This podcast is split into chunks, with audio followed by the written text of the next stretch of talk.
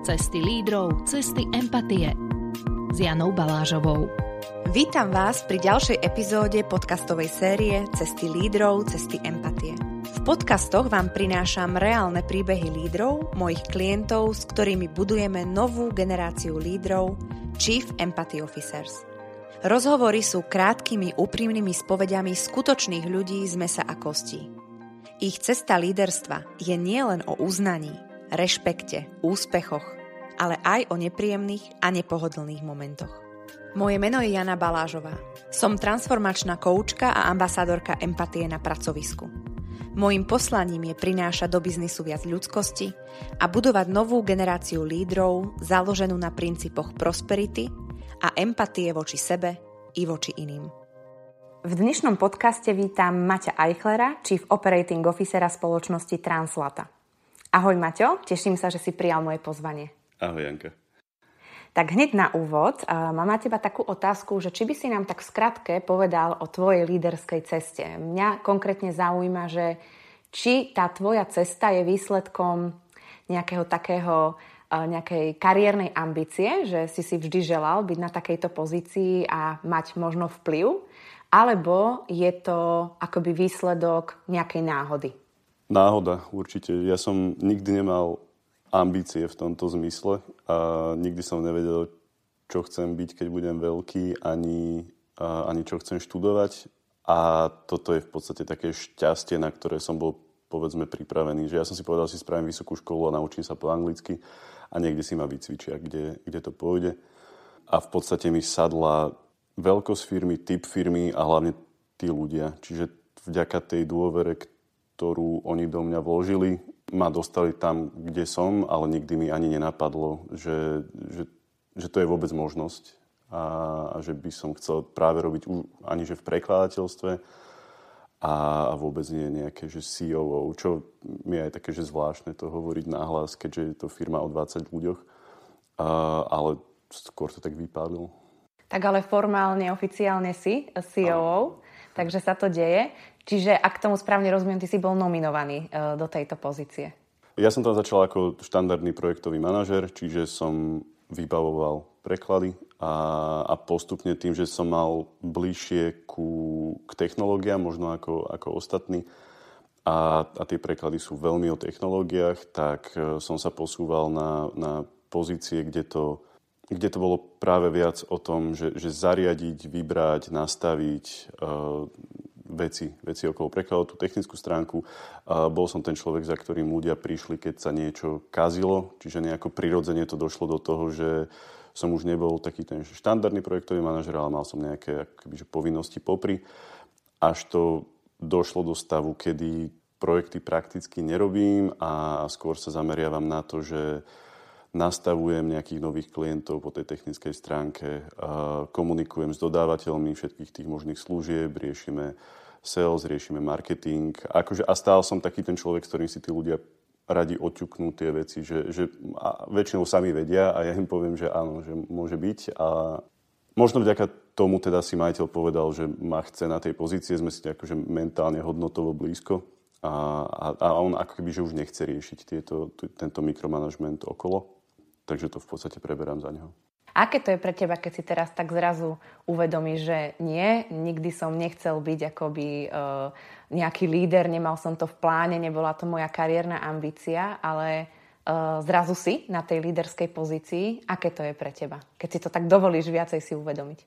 Popravde to nejako extra nevnímam, pretože ja nemám nejakých priamých podriadených. Ani, ani u nás nefunguje nejaká zásadná hierarchia. Znovu, že nie je nás tam veľa a, a nemám pocit, že sa na mňa ľudia pozerajú ako na teraz nejakého šéfa a ja zasa ich nevnímam ako nejakých podriadených, ale viem to, aj oni to vedia. A, ale neriešime to do tej miery, aby to bolo nejaké nekomfortné a museli sme to si, si strašne uh, odôvodňovať. Ako bola otázka? Že aké to je, keď si to uvedomuješ. Že vlastne, aha. že aha, som na líderskej pozícii vlastne a s tým sa spája nejaká vyššia zodpovednosť, nejaké Hej, väčšie toto, nároky. toto mi tak trvalo.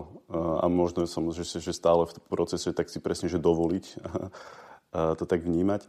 Asi je to v poriadku, asi sa v tom cítim dobre. A skôr tým, že som to nikdy... Ne... Ja mám takúto potrebu mať nejaký hard skill, že ja neviem programovať, písať niečo. A v podstate to nemám, nič do takej miery, aby som mohol povedať, že som v tom nejaký odborník. A skôr sa snažím si pripustiť, že aj ten manažment tvoje skill, ktorý, ktorý môžem mať a odovzdať, takže je to príjemné a je to taká cesta, kedy si to, kedy si to uvedomujem a pripúšťam. Ty si spomenul, že aj vďaka tomu podnetnému, príjemnému prostrediu v Translate uh, si sa dostal na túto pozíciu. Uh, vedel by si nám trošku popísať, že ako ty vnímaš uh, prostredie vašej firmy alebo tú vašu firemnú kultúru, čo je pre ňu z tvojho pohľadu unikátne? Práve si dávame dokopy taký, taký handbook, ako keby pre nových ľudí, kde budú popísané nejaké hodnoty translaty. A ono, že ja som si ho čítal a na nás vlastne platia všetky tie kliše, že sme ako rodina a všetky tie veci, ktoré ľudia už akože nemajú radi v popisoch práce a, a v inzerátoch. Ale mám pocit, že u nás to naozaj platí. Že je to, je to, rodin, je to aj naozaj rodinné, že, že majiteľ v podstate tam od začiatku ako keby, pracoval so svojimi, myslím, že sesternicami a on sa takže nabalovalo, boli tam veľakrát súrodenci, aj teraz tam máme keby, že dve sestry, ktoré tam pracujú. Ľudia sú tam Transata, teraz nechcem streliť, myslím, že 18 rokov už bude na trhu a tí ľudia sú tam veľakrát od začiatku, alebo naozaj, že 10 a viac rokov. Ja sám som tam teraz neviem, či 8 alebo 9, čo ja som predtým menil robotu každý rok, čiže to je tiež také nečakané u mňa. Čiže to tam funguje naozaj na takých až, až rodinných vzťahoch, že ľudia sa kontaktujú aj, aj mimo práce, chodia spolu na dovolenky, majú naozaj že blízke vzťahy nie je to taký, taký ten drsný biznis, že človek sa naozaj môže spolahnuť, že tá firma sa za neho postaví, keď sa čokoľvek stane. Ja neviem, hociaké vybavovačky, choroby, uh, nešťastia, tak ako keby, že, že toto je 100% tá firma sa postaví za toho človeka. A teraz neviem, že kde to začína, ale takisto sa nejakým spôsobom deje to, že tí ľudia sa postavia za tú firmu. A ja neviem, počas korony uh, boli veľmi všetci takí podporujúci v zmysle, že si boli ochotní, čo ja viem, že, že zmráziť nejaké odmeny a, a, a pochopiť, keď sa firme nedarí, že, že tým pádom sa budú mať trochu horšie aj oni. Že keď tam mentálne ten človek sadne do toho prostredia, tak, tak to funguje dlhodobo a, a stabilne pre obe strany.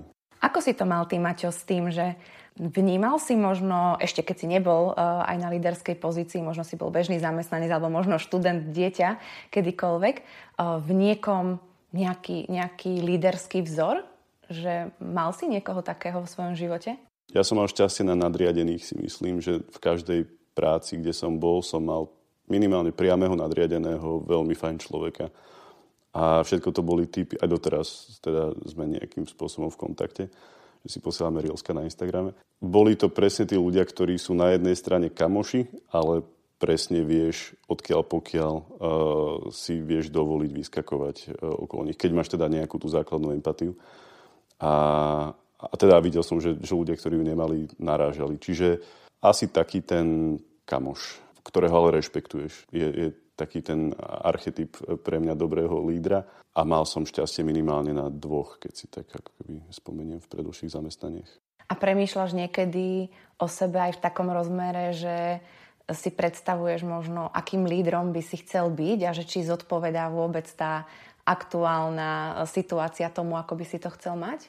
Chcel by som vedieť byť taký, teda že odrážam sa od toho, kde som a smer, ktorým by som sa chcel posunúť a kde vidím rezervy je byť taký jednoznačnejší, že veľakrát možno viac premýšľam nahlas, ako by som mal, čiže to nedodáva zrovna istotu ľuďom a viac si ako keby že pripustiť, že, že som na tej líderskej pozícii a že sa odo mňa očakáva nejaké že jasnejšie vedenie, že tým, že si to nepriznávam ja, tak pravdepodobne to cítiť aj von. Toto, čo hovoríš, tak to mi príde taký prirodzený nárok lídrov, že keď sa vlastne stanú keby oficiálne mm-hmm. uh, manažérom, tak zrazu od seba očakávame, že sa prepneme z toho mindsetu uh, zamestnanca, ktorý možno nemá takú zodpovednosť za väčší tým alebo nejaký cieľ uh, väč- väčšej časti ľudí a zrazu to od seba chceme, že zrazu musíme do toho dorásť, takže toto si tak všímam, že sa to väčšinou stáva. Mm-hmm. A je ešte niečo, čo ty tak zachytávaš, ak by si Eh, chcel byť teda úplne taký otvorený, úprimný, že v čom ešte vnímaš, že cítiš, že potrebuješ eh,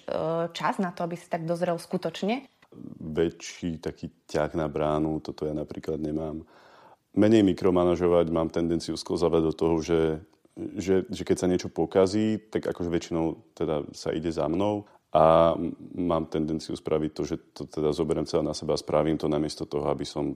To je takéto, že, že rýchle, že to spravím sám, ako keď to mám vysvetľovať, ale teda dlhodobo to nie je najšťastnejšia stratégia. No byť viac taký ten inšpirujúci líder v zmysle, že poďme, tu, poďme, poďme niečo budovať. Toto ja nemám. Ja, ja mám skôr také poďme sa mať všetci dobre nejako. Čiže asi týmto spôsobom byť taký ten možno má niečo z toho tradičnejšieho líderstva, od ktorého sa možno teraz upúšťa, ale, ale možno aspoň trochu z neho, z toho by sa mi zišlo. Akoby také prvky nejakej takej vnútornej pevnosti áno, alebo áno, niečo áno, takého presne. máš na mysli. Mm-hmm. Ale predpokladám, že keď to vieš takto naozaj odvážne, otvorene pomenovať, lebo tak ono to nie je e, sranda, že človek si uvedomuje, že aj tento podcast pôjde do sveta, ktokoľvek si ho môže vypočuť. Mm. Takže je to naozaj odvážne e, si to priznať. A zároveň v tom vnímam, že akoby ty presne vidíš, na čom potrebuješ popracovať a reálne s tým teda aj niečo robíš. Ja viem, že to môžem povedať, pretože my si ten feedback vieme dať aj v rámci firmy, čiže ja som ten feedback dostal a akože postupne sa tam dostávam. No, ako nie, je to, nie je to niečo, na čo myslím každý deň, ale, ale takéto delegovanie veci a takéto uvedomovanie si, že toto je tá robota, a, ktorú máš robiť, toto postupne prichádza. A teda na margo tých feedbackov, mm-hmm. keď si otvoril túto tému, uh, tie feedbacky sú častokrát o tom, že dostaneme aj niečo, čo nechceme úplne počuť ano, alebo vidieť mm-hmm. o sebe. Ako sa ty vyrovnávaš s takýmito momentmi nejakého svojho pomyselného zlyhania? Mm-hmm. Závisí od koho a, a ako veľmi zle. Asi to viem prijať. Asi mi chvíľku trvá, kým to príjmem do tej miery, že som schopný a ochotný s tým niečo robiť, že, že chvíľku som tvrdohlavý. A, a niekedy to, to napravím a niekedy nie. No a dostane ten feedback znovu. Čiže ne, my to nemáme nejaké že formalizované, že teraz idem dávať kolečko feedbackov alebo niečo, ale, ale proste to príde. A, a, a v tomto sme na seba trošku mekí, mám pocit. A, a je teda, že feedback do firmy ako takej a tiež je to možno jedna z tých vecí, v ktorých sa potrebujem ako nejaký potenciálny líder posunúť, byť taký tvrdší v nejakom zmysle na seba, na ľudí. v tomto som príliš meký. Čiže v zmysle, aby ste zo seba dostali v rámci svojho možného potenciálu viac. Áno, áno. Že keď by sme sa na to pozreli striktne biznisovo, tak keby tam bol tvrdší prístup, tak možno je to v nejakých číslach lepšie. A teraz je otázka, že či je to to, čo chceme. A ja som si to asi zodpovedal sám v sebe vnútorne, že nie. A, ale možno do nejakej miery by to bolo fajn.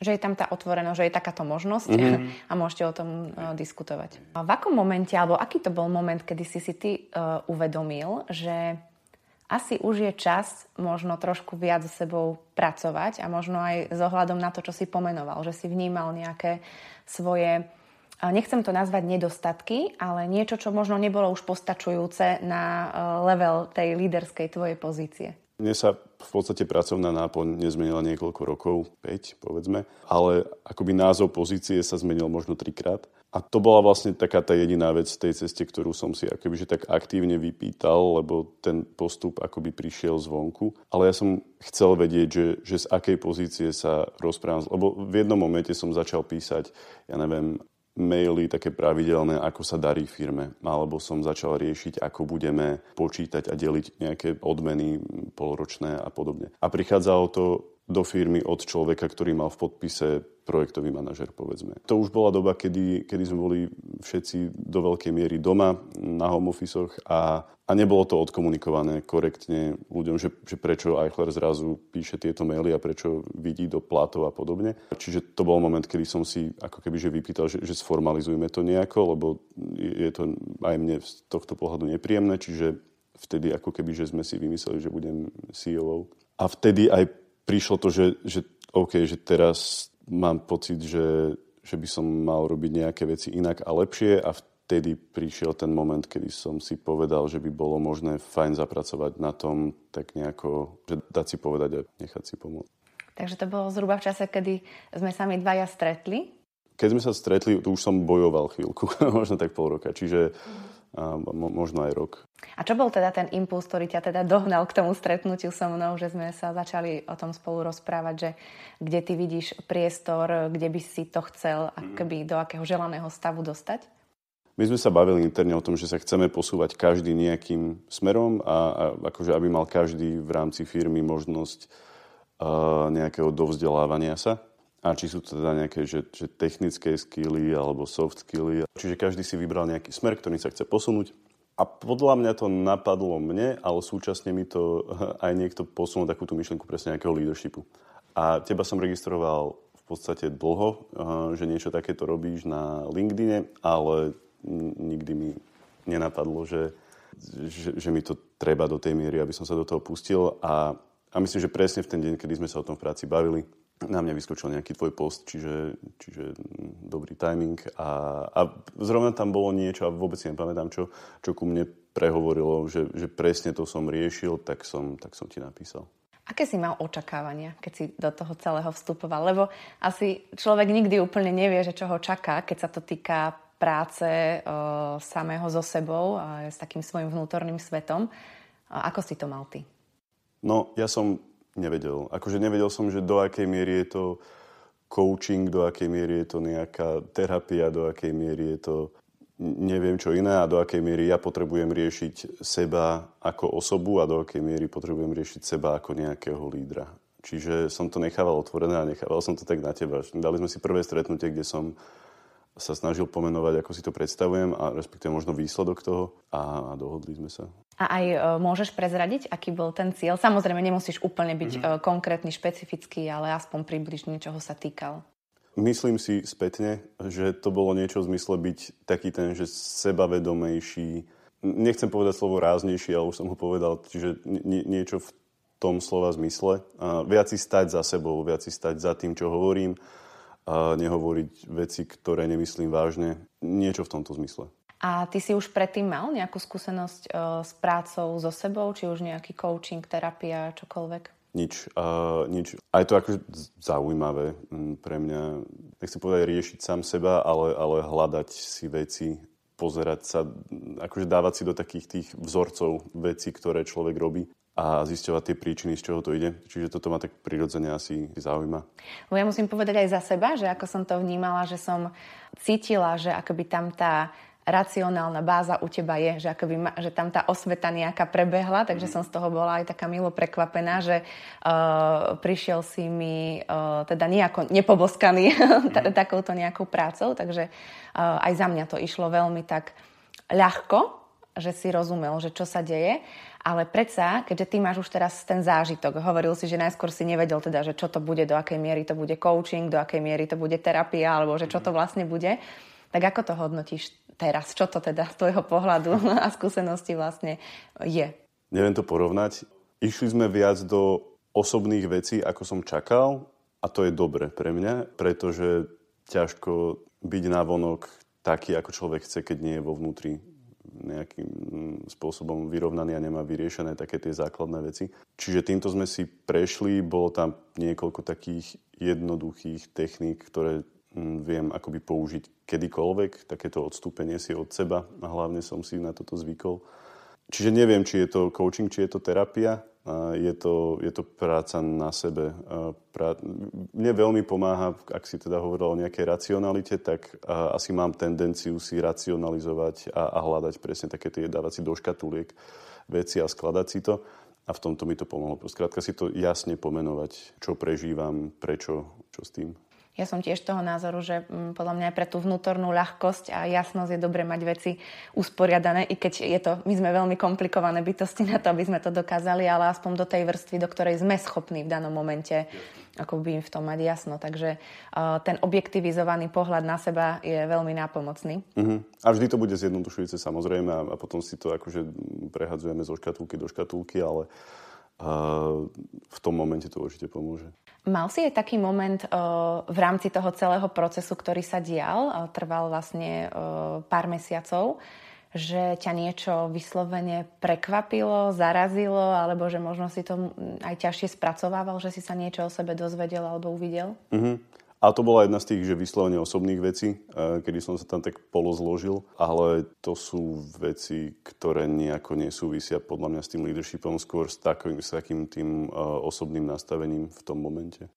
Ako to hodnotíš teraz? Ako, ako vnímaš seba v tej pozícii líderskej, potom, uh, čo si možno aj prešiel tieto naše stretnutia a všetky tie procesy? Že, že to jednoznačne splnilo ten účel, uh, že bez toho, aby som to tu potreboval nejako na silu propagovať, že určite sa cítim seba istejšie, určite mi pomáha dávať si dokopy tie veci, keď sa, keď sa cítim nejakým spôsobom v úzkosti, prijať niektoré fakty ako fakty, typu, že toto je tá robota, ktorú robím, toto sa odo mňa očakáva. Nebehať stále hlavou po nejakých neexistujúcich e, situáciách, ktoré sa mi môžu do budúcna stať. Akoby, ja som mal tendenciu tak akože odsúvať aktuálnu robotu a stav na úkor nejakých hypotetických situácií, ktoré by sa mohli niekedy stať a skôr som sa pripravoval nejako psychicky na ne, namiesto toho, aby som si akože tu a teraz vyriešil to, čo je podstatné. A to sú veci, ktoré som vedel, že robím, som ich nemal pomenované. A, a keď aj dostane človek, keď sa o tom vie otvorene porozprávať, dostane feedback, že, že to sa naozaj deje a že, že teda v tom nie som sám, tak toto dosť pomôže. Ako ty vnímaš, e, teraz možno trošku sa odkloním od tej e, vnútornej práce, ale zase to súvisí, pretože tá vnútorná práca nás ako keby nastavuje do nejakého nového postoja alebo pohľadu, perspektívy, ako sa potom pozeráme možno aj na iných a na to, čo sa deje. Čo si ty teraz tak všímaš možno aj na tom, akým spôsobom lídry vedú možno ľudí, spoločnosti, ako funguje vo všeobecnosti biznis. Čo tebe na tom možno nejak tak, ako by som povedala, že možno prekáža, alebo čo ty cítiš, že možno by tam niečoho malo byť viac, alebo ako to ty vidíš? Teraz budem tak variť z vody, lebo ja toto veľmi nesledujem. A sledujem LinkedIn, ktorý mi musím povedať celkom, ako to pekne povedať, no je to také prepálené do veľkej miery tam akože tie tendencie sú podľa mňa správne, že to ide tým správnym smerom, takéto pochopenie, také ten leadership, že, že, že mm, to ide zvnútra a nie niekto to akože tam bičuje tých svojich ľudí, že už ako keby, že sme chvala Bohu vyrástli z takého 90s štýlu, kedy je tam nejaký geroj, ktorý mm, si vybavuje svoje komplexy na podriadených a sekretárka kávičku a podobne. Čiže týmto smerom to chvála Bohu už nejde. Ide to tým povedzme, že modernejším a ľudskejším štýlom a tak je to správne, tomu verím. A ďalšia vec je, že, že tí ľudia, ktorí majú toho svojho nadriadeného, sú tiež rôzni a každý možno funguje na niečo iné a, a sú ľudia, ktorí možno potrebujú silného lídra, ktorý dáva rozkazy a oni ich plnia a je to úplne v poriadku. A, ale zase aj na tom lídrovi, aby on vycítil, aké tendencie sú v tom týme a či on dokáže akoby obsiahnuť každú tú rolu, ktorú tí ľudia potrebujú, alebo ako s tým naloží, či deleguje niektoré, mm, niektoré veci na niekoho, kto má to, čo on nemá, alebo, alebo proste ľudia, ktorí nefungujú na ten štýl, akým on vedie ten tým, tam pracovať nebudú. Všetko je podľa mňa OK, keď je to odkomunikované správne. Takže že neverím v nejaký jeden univerzálny, správny líderský prístup. Ani sa to nedá, aj tí lídry, aj keď chcú mať rovnaký prístup, tak sú to stále rôzne iné osobnosti.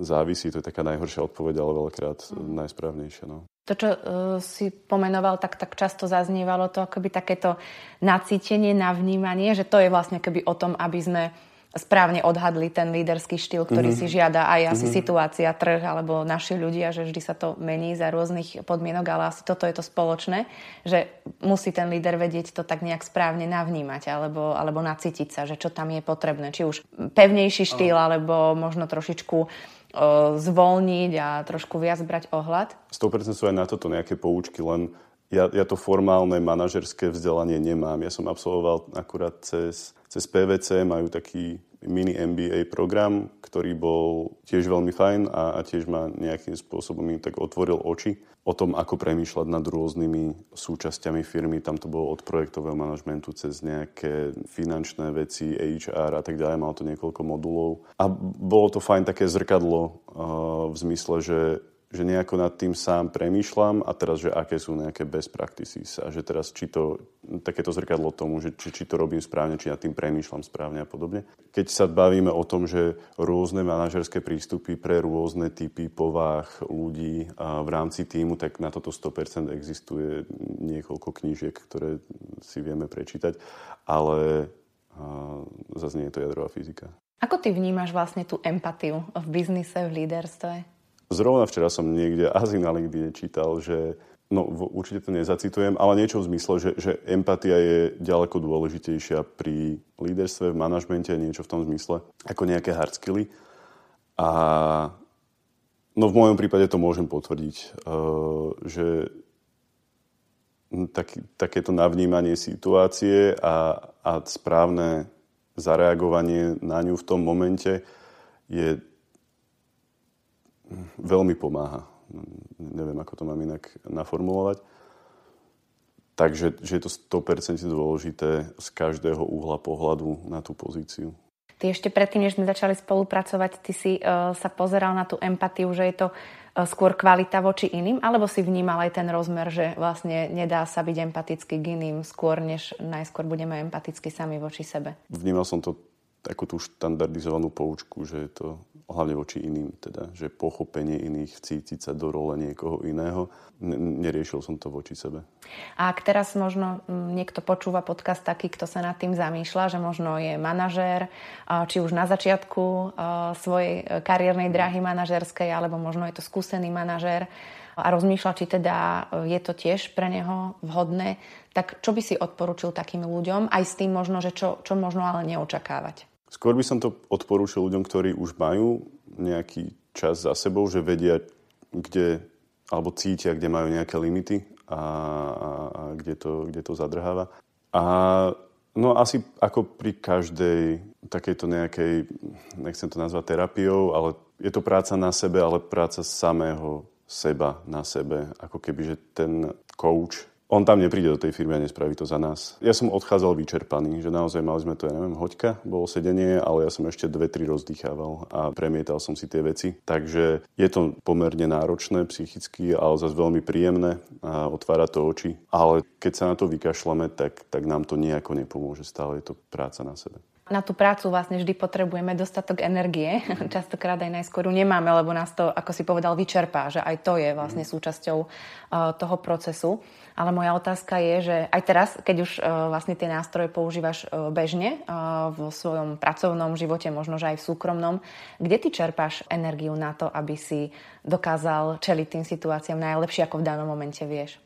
Ja mám asi taký prirodzený pocit zodpovednosti, že ja neviem veci, akože ja nie som nejaký hrotič, čo sa týka práce, že teraz 12 hodín sedím pri počítači a aj pary sa mi z to vôbec, ale mám v sebe taký ten pocit zodpovednosti, že nenechať ľudí v štychu a, a ako keby, že, že postaviť sa za tie veci, keď som vlastník tých problémov. Čiže ten, ten pocit zodpovednosti možno voči iným a tým pádom, aby som ja nevyzeral ako, ako niekto, kto ich sklamal, tak ako toto je pre mňa možno taký ten prvý alebo ten najväčší motor toho, že, že, že prečo do toho idem.